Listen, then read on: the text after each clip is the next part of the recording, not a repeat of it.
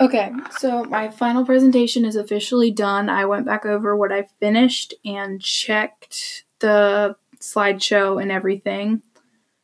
Um, the rest of the in school days, I think I'll be working on the interactive like game part of my presentation and um, organizing research, bibliography, that sort of thing.